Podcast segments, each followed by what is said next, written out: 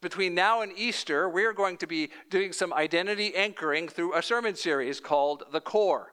Uh, the idea here is for us all to get on the same page by going over what we call our core values, the things we value most as a church together, and then our statement of our, our uh, mission statement, our reason for existing as a church. Uh, so for five weeks, we will turn our attention to defining who we are and what we're here to do. The first three weeks will be look, us looking at two core values each. So this morning we'll look at the first two core values. The first is the authority of the word, and the second is the supremacy of Jesus. And I hope at the end of all this that we are all on the same page, that we exist to lead people to know and trust Jesus as Castleton Community Church. Before we begin an endeavor that big, we should ask God's blessing. So, would you pray with me? Father, thank you for this time and thank you for this church. Would you continue to knit our hearts together by your word?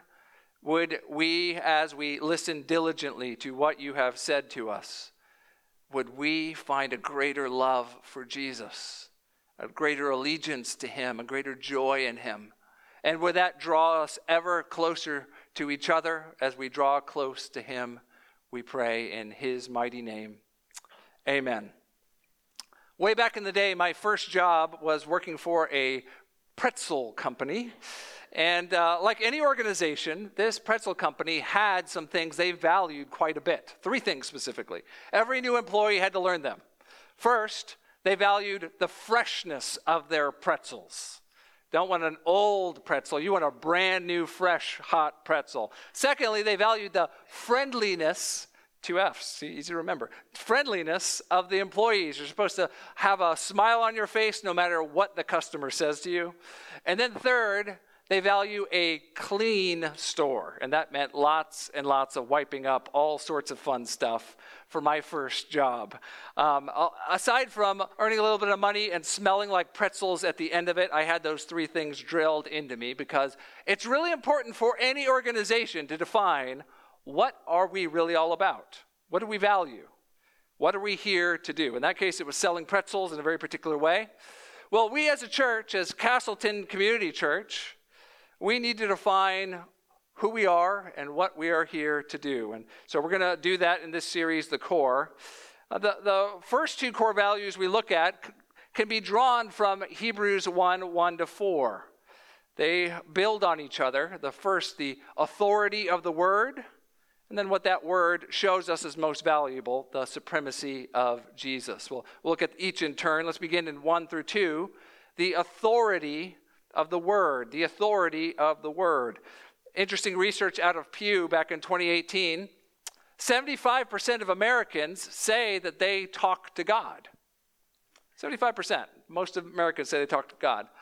Only 30% think that God talks back, that there's any way that they could ever know what God thinks, that He communicates. That's a 45% gap of people that think that they're having a one sided conversation with God. Now, we need to realize that the Bible, as it presents God, it shows us a very different reality than that. It shows us that we worship a God who speaks to us.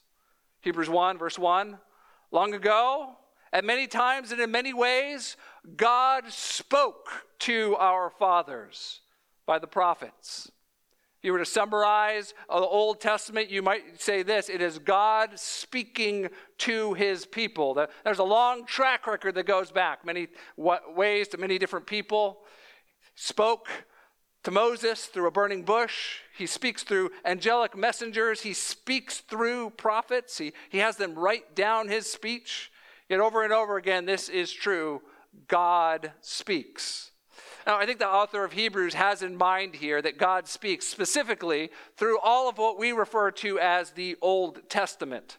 Uh, back in those days, there was three major divisions. If you went into the temple, you would find with the scrolls of what was considered the scriptures.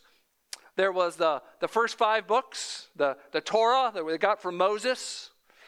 There were the prophets, the, the, what was called the Nevi'im, the major and minor prophets, and then there were the other writings, the Ketuvim, the Psalms, the Proverbs, the other historical writings.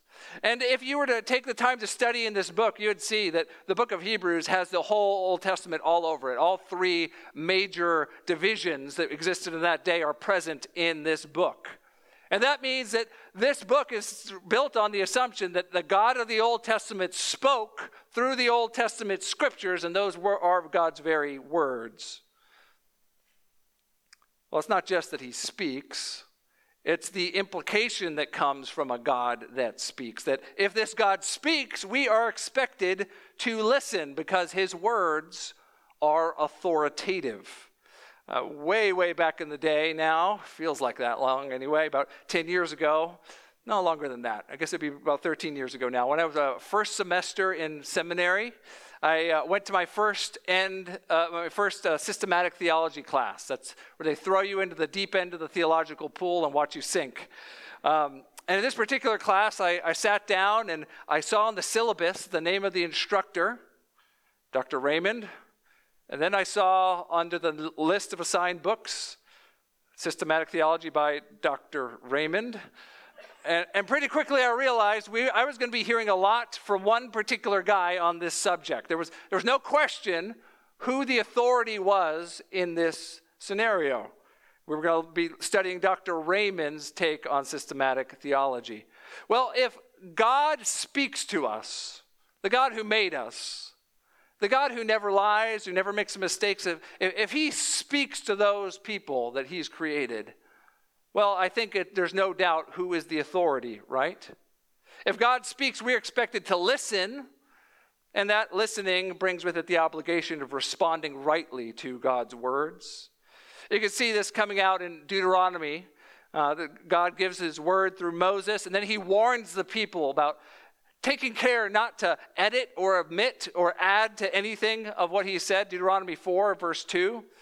You shall not add to the word which I command you, nor take away from it, that you may keep the commandments of the Lord your God, which I command you.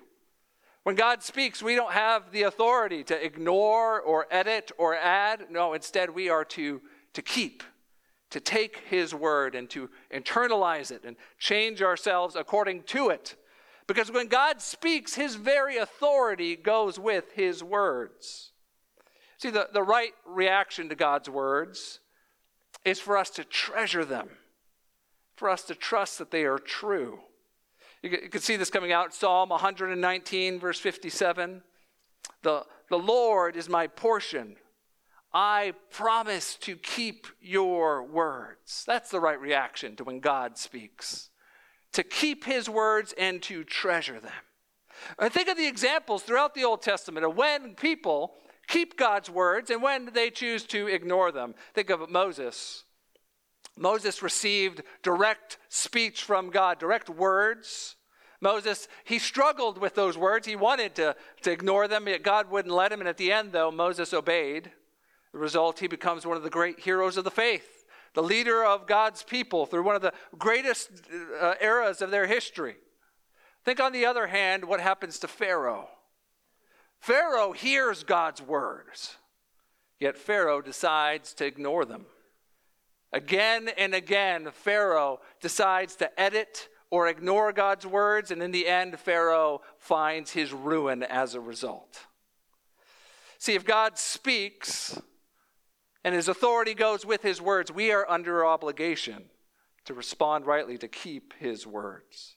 Well, it's not just that his words uh, command something of us, it's also that his words are powerful. That God's words are his instruments to accomplish his will in this world. Think, think back to Genesis 1 and 2. How is it that God makes the world and everything in it? He speaks. He speaks. When God sends His word, things happen, the things that God designs to happen.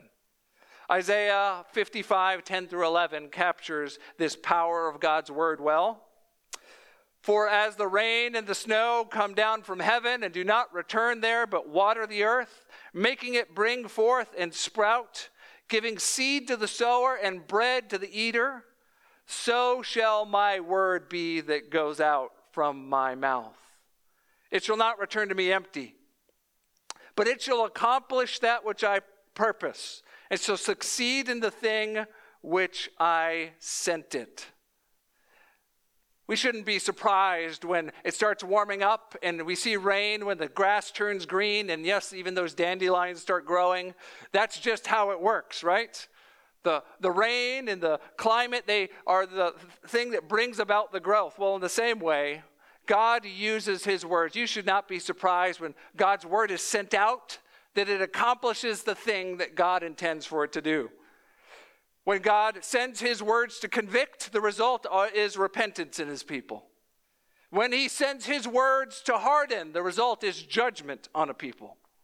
When God sends his words to comfort, the result is life and sustenance through his word. God's words are not just commands, they are powerful and they accomplish the very thing God wants to do in this world. And that means his words are worth our attention. Now, it's one thing to say that God speaks. It's another thing to say his words are authoritative. It's another thing to say even that his words are powerful. But a really important question is are his words complete?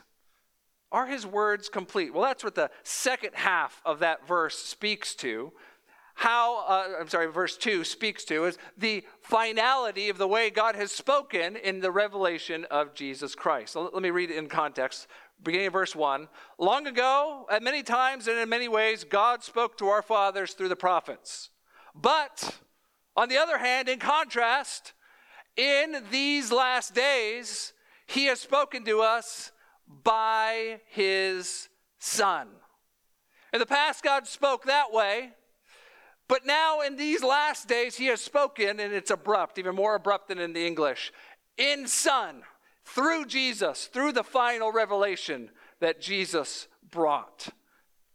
I uh, had an opportunity where someone came into my home to do some work in my house. And whenever I have a captive audience, I at least try to have a gospel conversation to see maybe the Lord will open the way for me to share the gospel.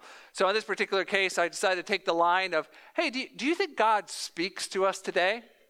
And uh, usually, when you ask one of those kind of leading questions, you can tell by the look on their face whether it's going to go anywhere.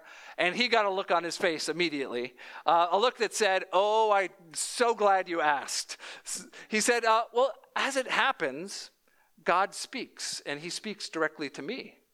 Because, as you see, I'm a prophet. And I said, Oh, interesting. Please tell me about this. And he said, Well, turned out this guy had had some sort of near death experience. He, he saw a light, he thought he was dead. And he believes he was given a mission from God, a mission to all the religions of the world, that they all have it wrong. That in fact that we are supposed to just be nice to each other and that's what it means for you to live in God's blessing and one day to be with him in heaven. And he said, and you know, I, I don't discriminate. I go to synagogues, I go to mosques, I go to churches, and you're a pastor. I would love to come to your church and give your people this word from God. Now, no, don't worry, there's no guest speaker coming. Uh, I did not even have, for a second think, oh, yes, this is a, a word that we need to hear. Why?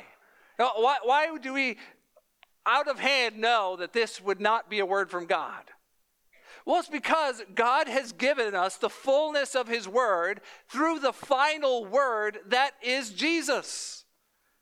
Jesus is the last revelation from God. And that, that means that the books that make up the revelation of Jesus, we call the New Testament, the, the books that tell us about him, and the books from the men that were in his presence and commissioned by, as, by him as apostles, those books are the final installment of God's revelation to us until the final, uh, until the age ends. In the coming of Jesus, we have everything we need from God, everything we need for life, everything we need for godliness, everything we need to truly know God. We don't need another prophet to come and tell us what God is like. You can see this in 2 Timothy 3 16 and 17. It's a, a passage that's worth careful attention. We can only briefly look at it now. 2 Timothy 3 16 through 17.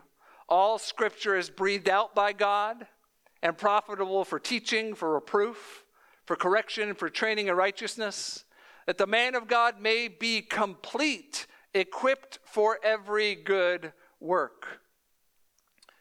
All scripture, certainly the Old Testament, certainly the New Testament also, is breathed out. The very words of God, it, it's inspired by God through human messengers. And it's useful for something, for training, for equipping us to do the very things God's called us to do in this world. Everything we need, God has given to us in His Word, illuminated by His Spirit that came through the revelation of Jesus. Now, all of this adds together to what we, we call our core value of the authority of the Word. We want to be whole Bible Christians. So we are committed to this together. It should appear on the screen behind me. The authority of the Word means this with Christ as our King, we joyfully submit ourselves to His Word as our ultimate and sufficient authority. We are committed to preaching, praying, singing, teaching, counseling, sharing, and by the power of the Spirit, faithfully walking in accordance to the whole counsel of God.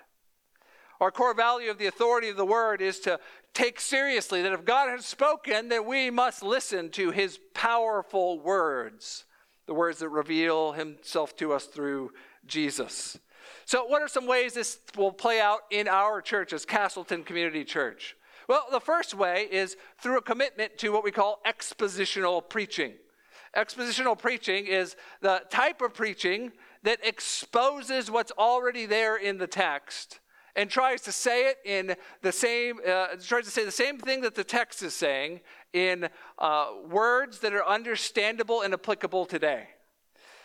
I was just at a uh, workshop that exhorts pastors to expositional preaching, and they defined it this way. They said, it's where the main point of the sermon is the main point of the passage. That's what we're shooting for. Now, it's ironic that I bring up this application on a Sunday where I'm doing what the opposite of expositional preaching. I am preaching a topical sermon. Uh, topical sermons are not in and of themselves bad. Uh, topical sermons, instead of taking a section of scripture and exposing it, instead they take all of what the Bible says on a particular topic and try to bring it together. Say, this is what Christians should do in light of everything God's word says. Uh, but topical sermons are not a great diet over the long term because they tend toward emphasizing things that we like to emphasize and de emphasizing things that we're uncomfortable with. Expositional preaching, on the other hand, as you just march through God's word, the emphasis God has put in his Bible becomes the emphasis that we hear together on Sunday mornings as we sit under God's Word. And that's why Sunday to Sunday, you will generally just see us working our way through books of the Bible. We just finished Jonah. Next up over summer, we're going to be working through a, a lengthy section in First Kings because we think this is the healthiest diet for us to hear God's Word in the way God intended us to hear it. It's also why we have that little bit we do after the scripture reading. I, I don't know, have you, have you noticed that? We, we read the scripture and then we say, This is the word of the Lord. And then you respond back and you say, Thanks be to God, right? Why do we do that? It's a reminder of the authority God's word has over all of us together. Uh, another commitment that this will mean for us as a church is that we want to be a church that's committed to word driven ministry across the board. Uh, now, we have lots of different ages and stages in our church, but whether it's children's ministry downstairs or the senior saints that gather, we want the Bible to be the thing that drives what we do, and we want the Bible to be the thing that God uses to change us to be more like Christ. I had someone that actually gave some criticism to our church along these lines, criticism that frankly I'm a little proud of. Uh, they said, You know, it seems like all you guys do is study the Bible. It's like, I, I wish you would just do a little less of that. And at one level, I'm, I'm, I'm, happy. They understand where our emphasis in ministry is. I, I wish they understood the value of God's word the way God's word presents it. But realize that we are going to be committed to this uh, across our church. Uh, that's why if you come looking for counseling, we will try and give you biblical counseling, counseling from the Word of God to help the, the Word of God work into your bones to change you from the inside out. Whether it comes to how we uh, come up with our statement of faith and our doctrines. I, I hope you want us to be informed by uh, the history of theology, to, to understand we stand on the shoulders of giants. But I hope most of all, you want to know that the things we believe together are coming straight out of the Bible, that the Word of God is our final authority together. I think one area of application where this gets really personal, really quickly, is how you wrestle with the question of morality. We are living at a time where societally morality is shifting unbelievably quickly. And that means each of us have to make a decision. What will be the authority we look to for what is right and what's wrong? Even when it comes to, yes, our sexuality or how we think we are to live in relationship with others. If you're under the age of 30, I think you particularly need to hear this. You need to decide which words are more important to you God's words or the words of social media or your peers? Which words will you live by? The, the words that were passed down to you through Scripture or the words of what is popular and seems right to people living right now? Now, I hope all of us have a commitment to God's word that goes so deep that we want what God wants for us, that we want to be people that search the scriptures ourselves and are continually changed more and more by them, that we're committed to reading the Bible and to changing our lives according to the Bible when, it, when it's obvious that our life is out of step with it. But we need to ask a question what is the thing that the Bible would have us value most? If we were to really pay attention to what Scripture says, what is the crown jewel of Scripture? What is supreme overall? Well, that brings us to our second core value the supremacy of Jesus. The supremacy of Jesus. I'm going to read the second half of verse 2 through the end of verse 4. But in these last days, he has spoken to us by his Son, whom he appointed the heir of all things, through whom also he created the world. He is the radiance of the glory of God and the exact imprint of his nature. And he upholds the universe by the word of his power. After making purification for sins, he sat down at the right hand of the majesty on high, having become as much superior to angels as the name he has inherited is more excellent than theirs. The book of Hebrews has a sustained argument that runs through much of it a theme that's very strong that you can't miss as you read through it that begins here in this verse. It is this that Jesus is greater. Jesus is greater, so don't go back to that former way of worshiping in the temple. No, just worship and stay with the community that's focused on worshiping Jesus. Jesus is greater than the prophets that were sent before. He is the final revelation from God. He is greater than the angels, the very messengers from God. He has a position they will never have. He is greater than Moses. He is greater than Joshua. He is greater than the priest in the temple. He's greater than the sacrifices in the temple. Jesus is greater than everything. And that's why he and he alone is the object of your worship. Well, those threads begin here in these first two uh, these first verses. And we're going to tease out a few of the reasons that jesus and only jesus is worthy of our worship. First he's worthy of our worship alone because he is the son who will inherit the world. He is the son who will inherit the world. He, uh, jesus the son whom he uh, appointed the heir of all things you know the idea of an heir with the royal family, even though we're not British, we still look across the pond and watch what happens with the royals with fascination. And certainly when a baby's born, born into the royal line, people are interested, especially if that baby might one day inherit the throne and all the riches and royalty that comes with it. We will be extra interested in that person. Ask yourself who will inherit the greatest throne of all? The world, everything in the world, sovereign right to rule. Who will inherit it? Well, according to the author of Hebrews, it is Jesus. There was a bit of a coronation that happened after Jesus died on the cross. He was raised back to life, then he was raised back up into heaven, he ascended, and then he sat down at the right hand of the Father. He inherited a name that is above every name. That new place of authority belongs to Jesus, and it means Jesus has the sole right to rule this world and the world that will be remade one day on the final day of judgment. Now, don't mistake, friends, Jesus always was worthy of worship. And yet, in this arc of coming down into this world in the incarnation and then ascending back into heaven in his exaltation, Jesus has, has uh, inherited something he did not have before the right to rule as the God man. The only one in history that is both fully God and fully man and fully accomplished his Father's will. So, why do we worship Jesus? Why is he supreme? First, because he's the Son that will inherit the world. That's not true of anyone else.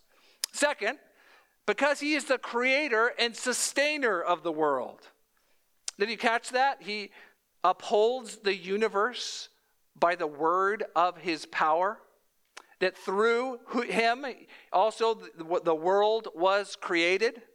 If you go back to Genesis, you will not find the name of Jesus anywhere. God speaks, things are created. And yet, as the revelation of Jesus filled in details that were previously unknown, we find that God's agent in creation was, in fact, the eternal Word, Jesus Himself. Jesus was the one who made the world and everything in it. And He is the one who continues to sustain the world right now. It says He does that by the word of His power. If you ask yourself, why is it? Why is it that gravity continues working day after day? Why is it that the laws of physics aren't just randomly changing one hour to the next? Why is it that the whole universe hasn't succumbed to entropy faster and everything's just uh, entered heat death where there's everything's cold and unmoving? Why hasn't that happened? Why hasn't the coronavirus swept through this whole world and killed everyone? Well, the answer, according to Scripture, is because Jesus is sustaining this world and all the life in it. He's not just the the Jesus, meek and mild, not just the Jesus of the felt board, he is the cosmic creator and sustainer of everything.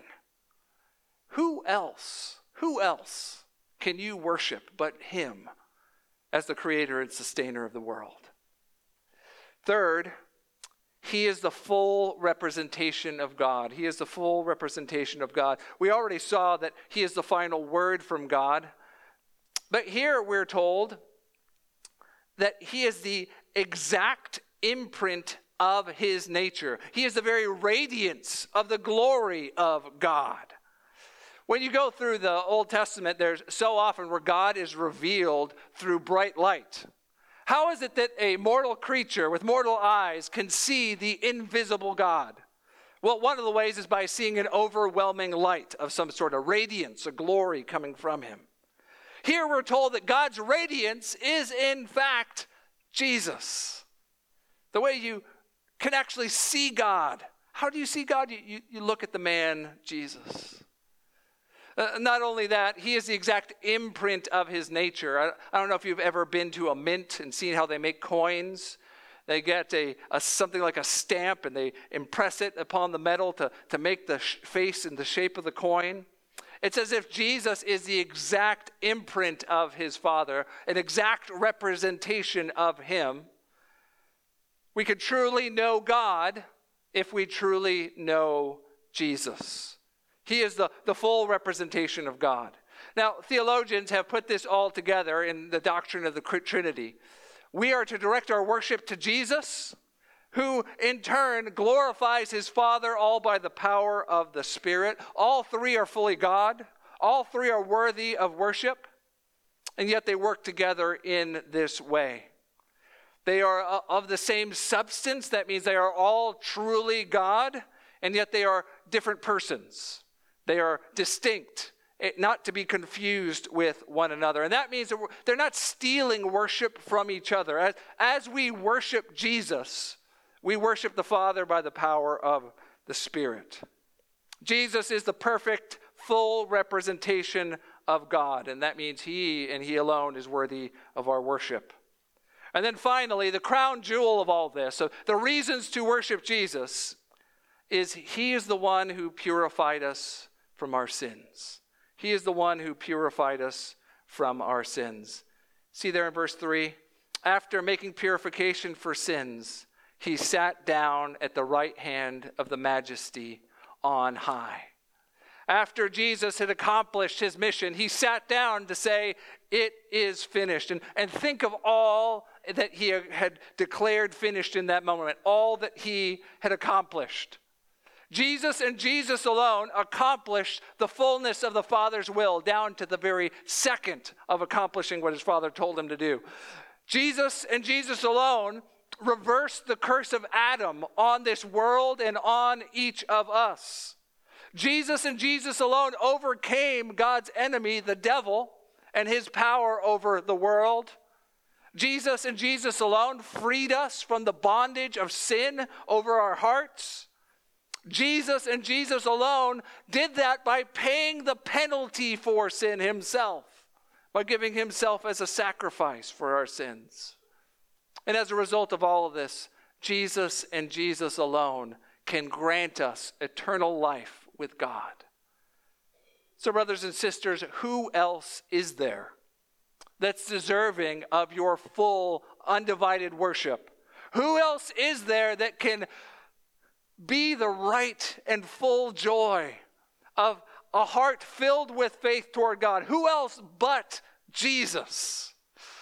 I hope we as a church can be committed to Jesus being the supreme, number one object of worship in our hearts and in our church life together.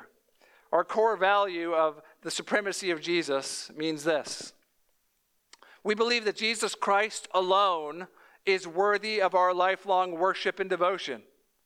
Therefore, we devote ourselves to exalting Christ in our worship, ministries, and relationships. Our prayer is that all who encounter our congregation would see Jesus high and lifted up. We want to be known as those that value Jesus more than we value anything else. And whether it's someone that comes and visits on a Sunday morning or works next to us in a cubicle in an office, we want that to be what we are known for.